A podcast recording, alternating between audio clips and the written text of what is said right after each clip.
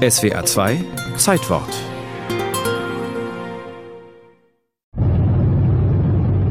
Panzer rollen durch Ugandas Hauptstadt Kampala. Das Jahr 1971 hat gerade begonnen, als Idi Amin sich am 25. Januar in dem ostafrikanischen Land an die Macht putscht.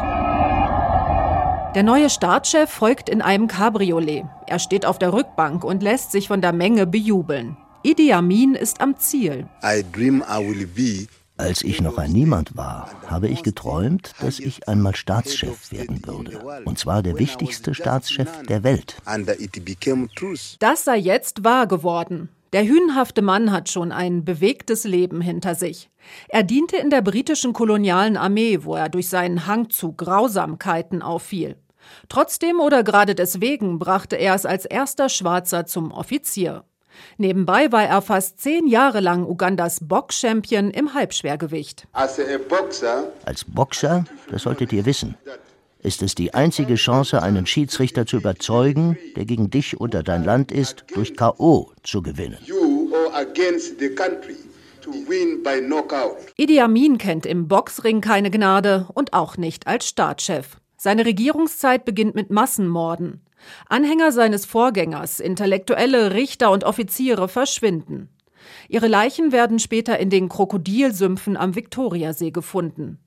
Idi Amin hat eine sadistische Freude daran, Menschen zu quälen und zu töten, sagt Kenneth Obongi, Leiter der Geschichtsfakultät an der Universität Nairobi.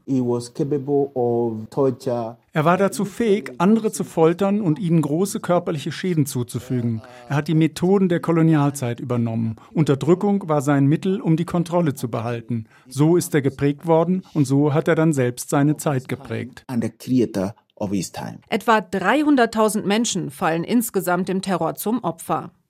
Gleichzeitig hat Idi Amin eine kindliche Seite. Schwimmen ist seine Leidenschaft. Aufnahmen zeigen ihn bei Wettkämpfen in den Hotelpools der Hauptstadt.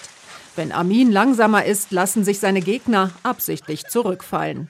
Der Diktator muss gewinnen, alles andere wäre lebensgefährlich. Was Idi Amin letztendlich zu Fall bringt, ist unter anderem der wirtschaftliche Niedergang des Landes. Ein großer Teil der Geschäfte in Uganda wurde damals von Indern und Pakistanern geführt, die mit den Briten ins Land gekommen waren.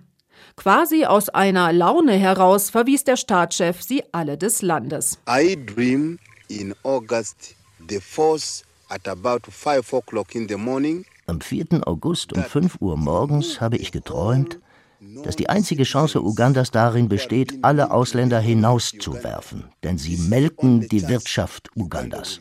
Ohne Frühstück bin ich ins Büro gegangen und habe den ökonomischen Krieg erklärt.